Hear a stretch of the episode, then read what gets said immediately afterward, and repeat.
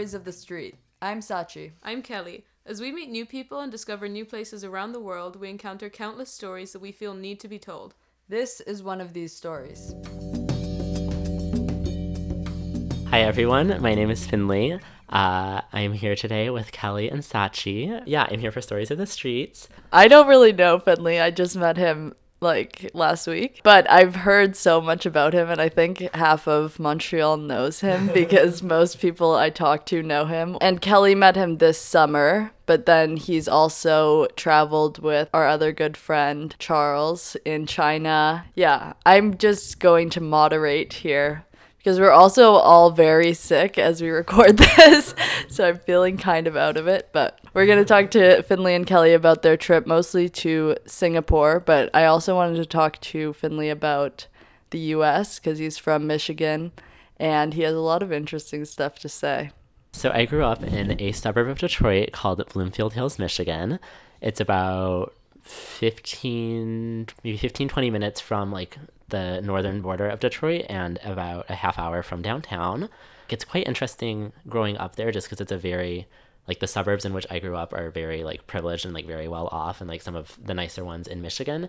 And it's quite interesting to have that or interesting and sad to have that like see the contrast between that and then the city of Detroit. And I was talking about it earlier actually with uh, Kelly and Sachi's other roommate because he was talking about visiting Detroit. But it's interesting because like the downtown cores, as I've like grown up, like it's gotten more and more developed and like nicer. Uh, and I actually had the opportunity two summers ago to intern with the Quicken Loans Community Fund, working in downtown Detroit every day, like working in like the public spaces and like activating that, which was really cool to see just like how far it's come. Because I do remember a time like when there was like nothing going on there. But that being said, there are issues just in terms of it's challenging, I suppose, to live so like live such like a nice like sheltered whatever suburban life and be so close to like uh like some of like the more extreme poverty in the US. So, what was that like in high school? Did you feel kind of separated from Detroit, Detroit?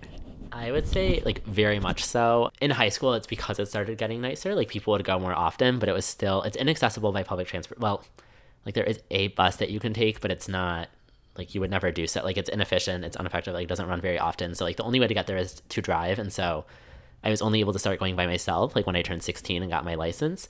And even then, uh, people are not like parents in the area don't love it just in the sense I think there are some concerns about like the safety of Detroit, but then it's also like any other big city. It's a big city and you're sending your child 30 minutes down the freeway to then go like find parking and drive around like a crowded, like busier city. So I didn't really start going a lot until my senior year.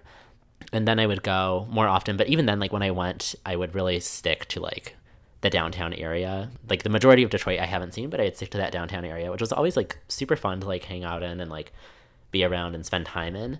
But I will say it's most people growing up in the suburb, like growing up certainly, and even I think a lot of my friends in high school, like Detroit is like another world, if that makes sense. Like I guess so. It's interesting that De- Detroit is right on the border with Canada, and like right across, like I think maybe a mile across the river is Windsor, Ontario, and like there's besides 19 year olds who like are in usually frats and sororities but even just normal 19 year olds who want to go over to windsor and like drink and party because they can do so legally versus having to wait until they're 21 uh, besides that like very small demographic there's like virtually no awareness that like people know it's there but it's never discussed it's never talked about no one ever goes to canada and i feel as though detroit is at least in like bloomfield where i've grown up detroit is treated in a very similar way.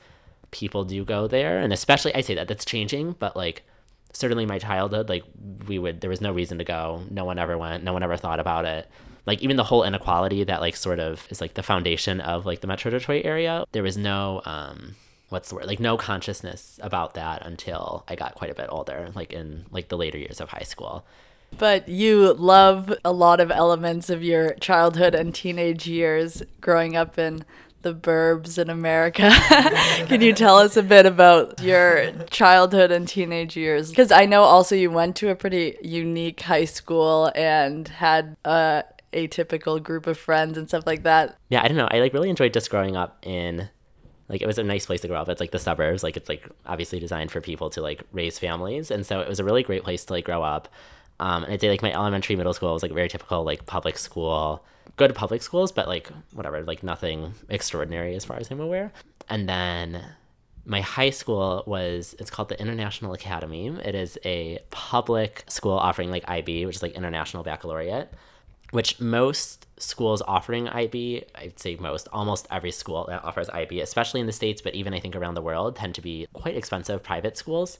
So I definitely was very fortunate to have that option. And it was sort of regarded in the community as like a higher, not like a, well, yeah, I guess like because it was the IB, like people viewed it as a lot harder than doing just AP or like regular classes. And so it sort of attracted like a demographic that was way more like academically inclined.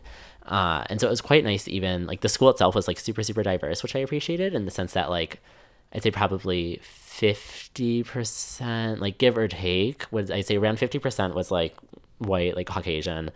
Um, and like had lived in the Bloomfield area like forever. And then the other 50% was like usually second generation Americans, like children of immigrants, which was super cool just because it allowed for me to like better, how's it called? Like, I, like just like better understand like different cultures uh, in a way that was like I could have friends who like had like the same, you know, like they've raised, been raised in the States, like had like same like cultural backgrounds, same like, you know, thoughts and feelings. But then there was another layer of like, the culture of their parents that I was really able to better understand by going to high school with them, which was really, really, really cool.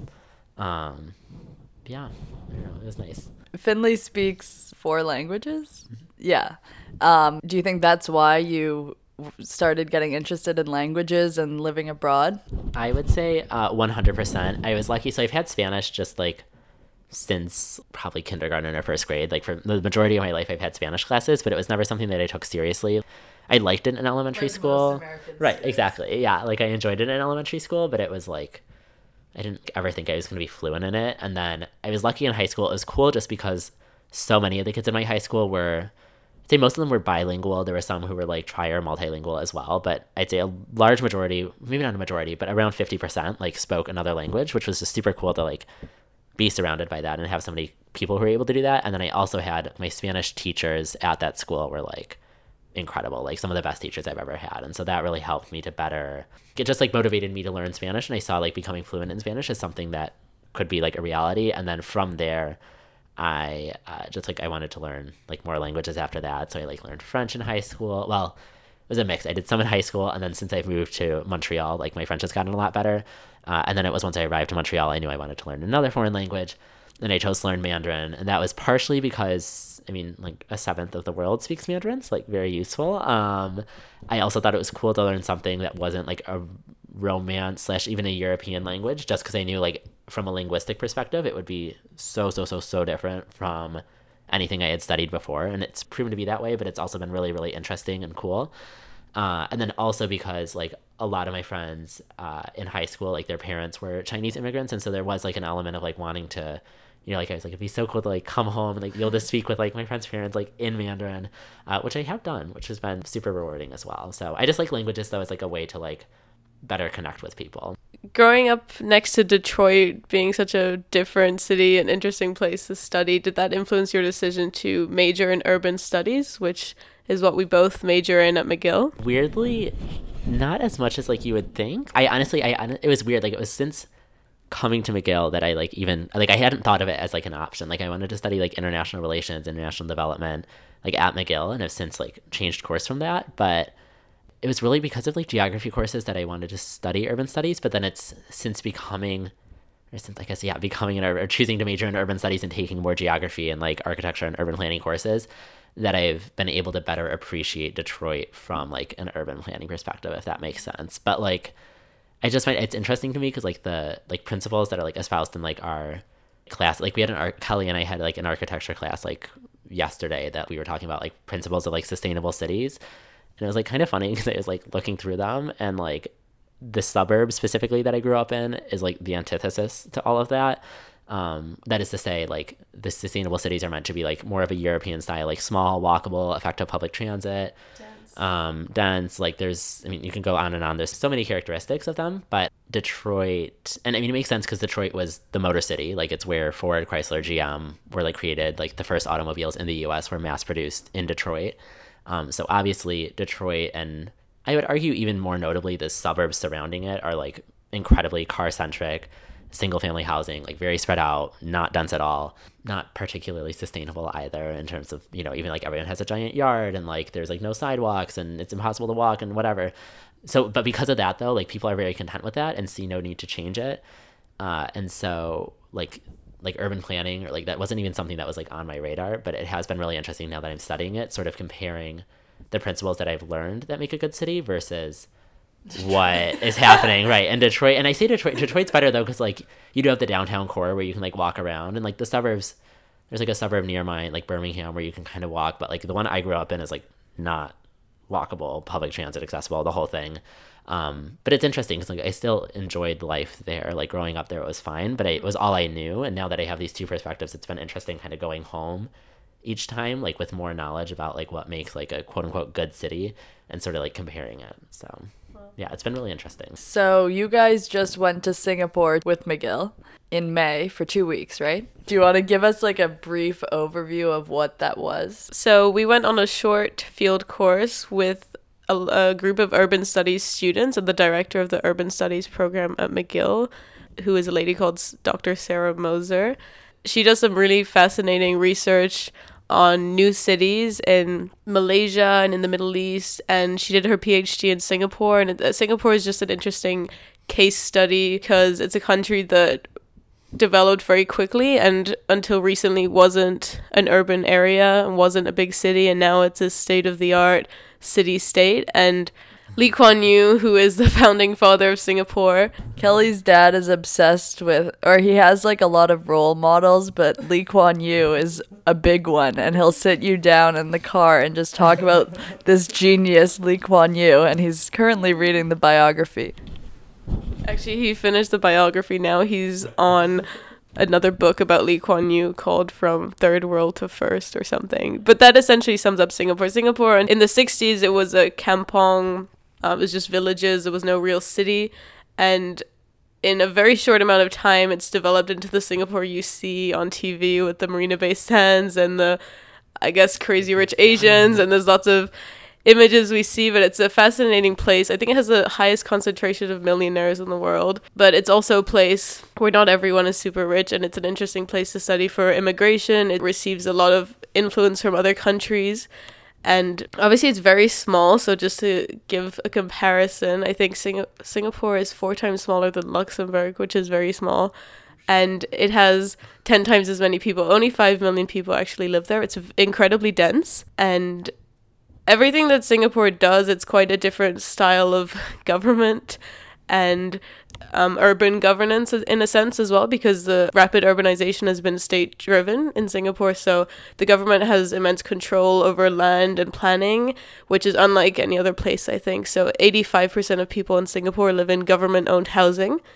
So a lot of the buildings and areas have been shaped by the government directly. And then if they want to change anything, the government has the power to knock things down, rebuild things, and obviously has a lot of money to do so as well. So even something like that was very different and very interesting for a bunch of urban studies students to just walk around and see that. It's also famous for its transport systems, the food, the diversity. There's a diverse ethnic makeup. So this Singapore is 70% Chinese, I believe, 13% Malay, 7% Indian.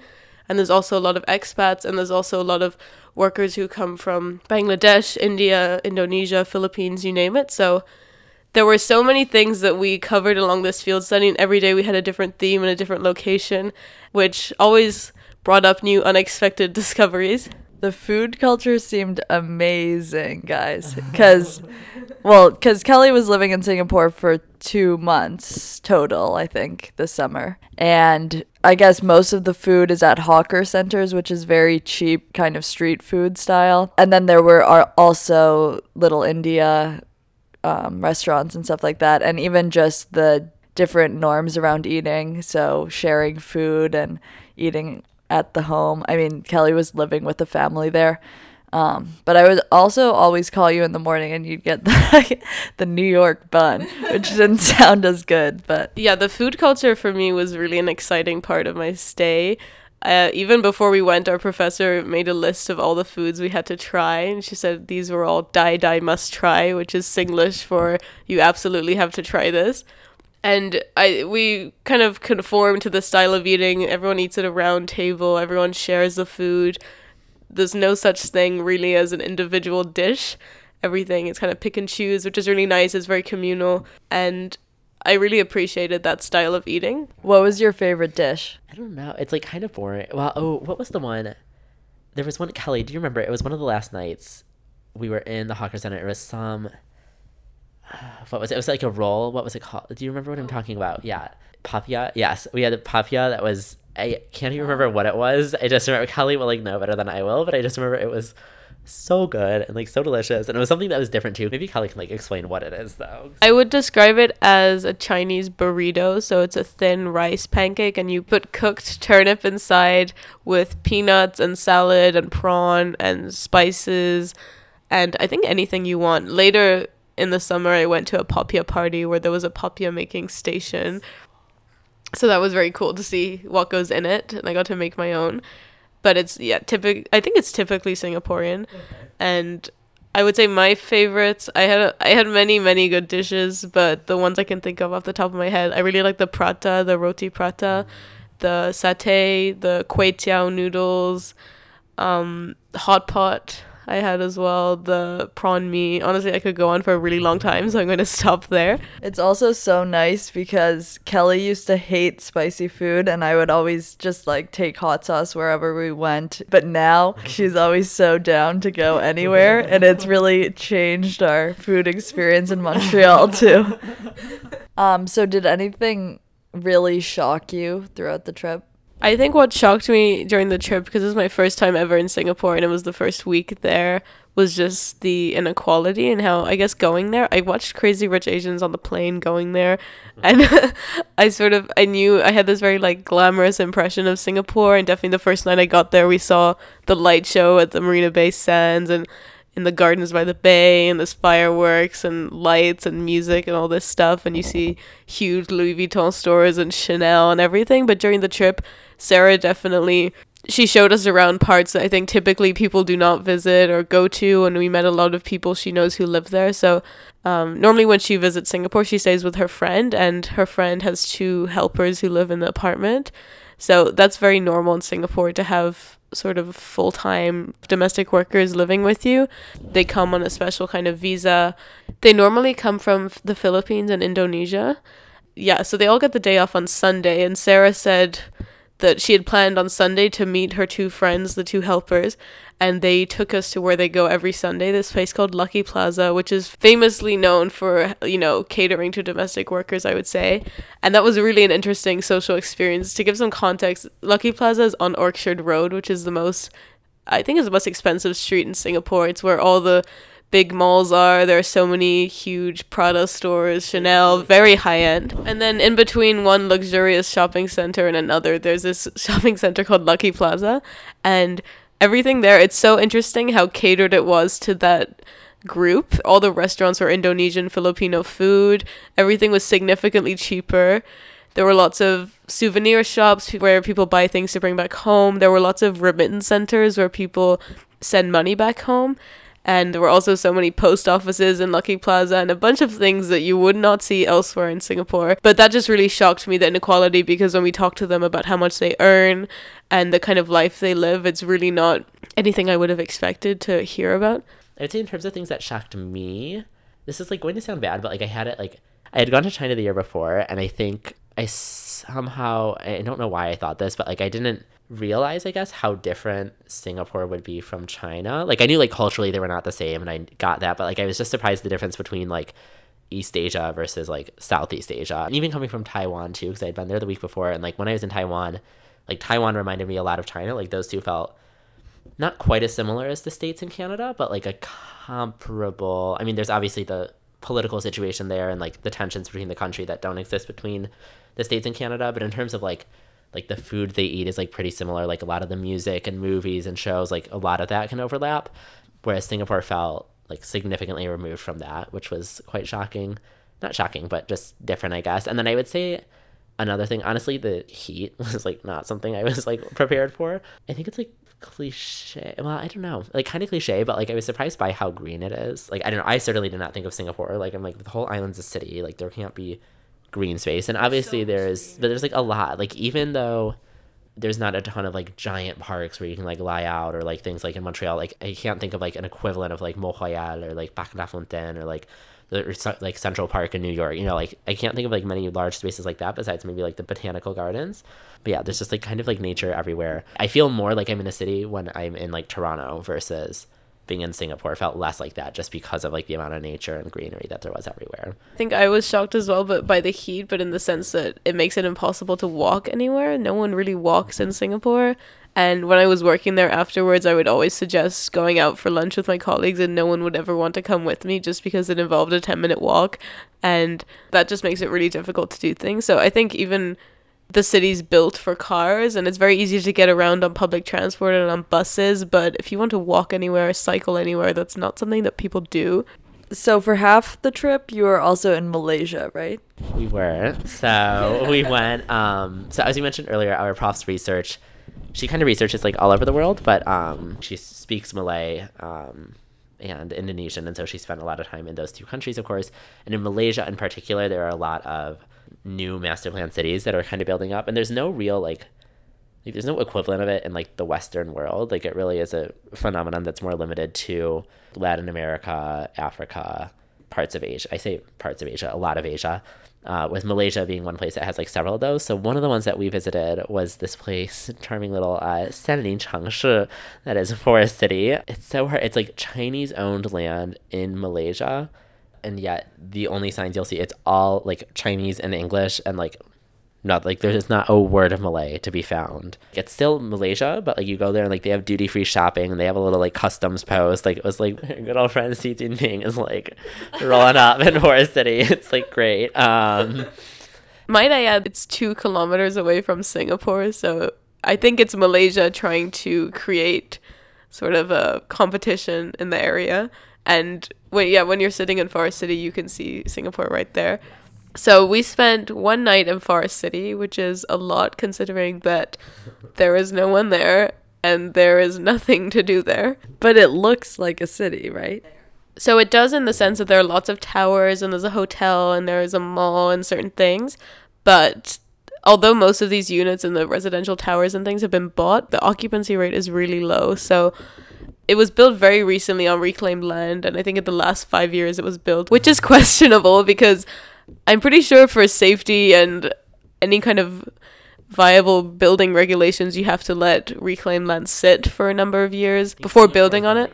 Yeah, so Singapore let the Marina Bay area, I think that's sat for 20 years before the Marina Bay Sands and the gardens and everything were built on it. So it's quite worrying that Forest City was built in such a short amount of time. And there are many towers there, and when you're driving to it, it does look like something. But once you get there, as we quickly realized when we tried to find somewhere to get dinner, there is no one there. And we ended up eating in our hotel because there was nowhere else that was open at all. I think that just shows that Forest City is really just a place where people invest in property and come and buy a condo and then they leave again. They don't plan on living there. There's no real life there or culture or anything really. So, which makes it a very weird place. But so one of the most, I guess, most interesting parts, like the most fun we had in Forest City, was going to the showroom that they use to like uh, entice and lure potential investors. And so you like walk in, and it's this enormous, enormous, like almost like atrium like space, like really like quite large. And they have like a huge model of like what Forest City is going to become. Tons of like this like propaganda, like informational, whatever, like about like healthcare in Forest City and retirement and like education. They've like some like American like St. Patrick's something or another, some IB school in the States that is like now partnered with them and like apparently your child will like have a fantastic education if he or she chooses to live in Forest City. Like it's all it's a lot to take in. Um, and so Kelly and I had like the pleasure of going to I think it was three or four different like show apartments that they have that you can like walk through. Yeah, so the model condo and the showrooms are all what the finished product will look like. So when you're walking around, you know, the fridge is full, there are post its on the fridge, you know, it's meant to look like a family is living there, which was very strange because they have all these portraits of people in the apartment, framed photos on the bedside table, except everything is in plastic and all the food is fake and the whole thing is a bit strange. Uh-huh. Well, I just thought it was so funny when we first walked in. This was definitely the busiest place in Forest City. This is where the people were at. So people were coming for this. There's kind of a carpet outside the atrium. It's a nice walkway in, and then beside the model, there's a an area where all the I guess the salespeople work, and there's lots of tables, and at each table there was kind of a couple or a person negotiating the sale of their condo or the like purchase of their condo. And then next to this area, there was this big gong that they ring when they close a sale, and it says "Congratulations, welcome to Forest City" or something like that. And then next to that, there was a band playing Western music, like live music. it was really a whole performance that was, I guess, meant to entice you and make you feel like Forest City was, you know, a nice place to live. Um, So after the trip, did you go back to China? So unfortunately, did not get to go back to China. But after the trip, I I flew back. I had like a, like a voyage and a half to like get home, and then I was in Montreal for most of the summer. I worked eight weeks at an environmental nonprofit called Provert Sud-Ouest. Uh, overall, great experience. Um, it was very cool because I was like working all with Quebecers. It was very interesting because there was like some strong like nationalist energy, like separatist, like souverainiste, whatever, which was like eye opening, um, if nothing else. Um, but like very cool. I was outside a lot, which was nice. Then I went home for like three weeks, not quite, a little less than three weeks. Then I came back to Montreal, and now I'm here. So yeah, And now you're going to Denmark? yes, I am. So I am doing my fall semester at McGill, and then I'm doing an exchange in Copenhagen, which I'm super excited about. Yeah, don't know what is happening after Copenhagen. I might be doing research for my honors thesis in China. I might be in Europe. I might come back to Montreal. Like we will see where the stars guide me. I really am no idea. It's exciting though. And then after that, I God only know. Well, I'll finish. I have a year left at McGill after that, and then afterwards, like if I like Europe, I don't mind. I like the idea of like living there. Like I wouldn't mind maybe going to like like potentially living in like China or like Taiwan or like somewhere in Asia for a few years too. Potentially just even staying in Canada and like trying to get like permanent residency or like citizenship. I don't know, lots of possibilities, but all good ones. So, yeah.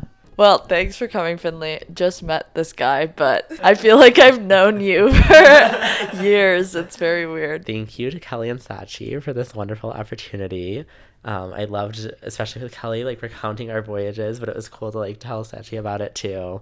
Um, yeah, I really enjoyed it. we'd be happy to talk about any more stories from the trip. We're both working and studying in Burnside, this building on campus at McGill that's kind of falling apart, but I love it. Mm-hmm. And yeah, we literally spend all of our time there.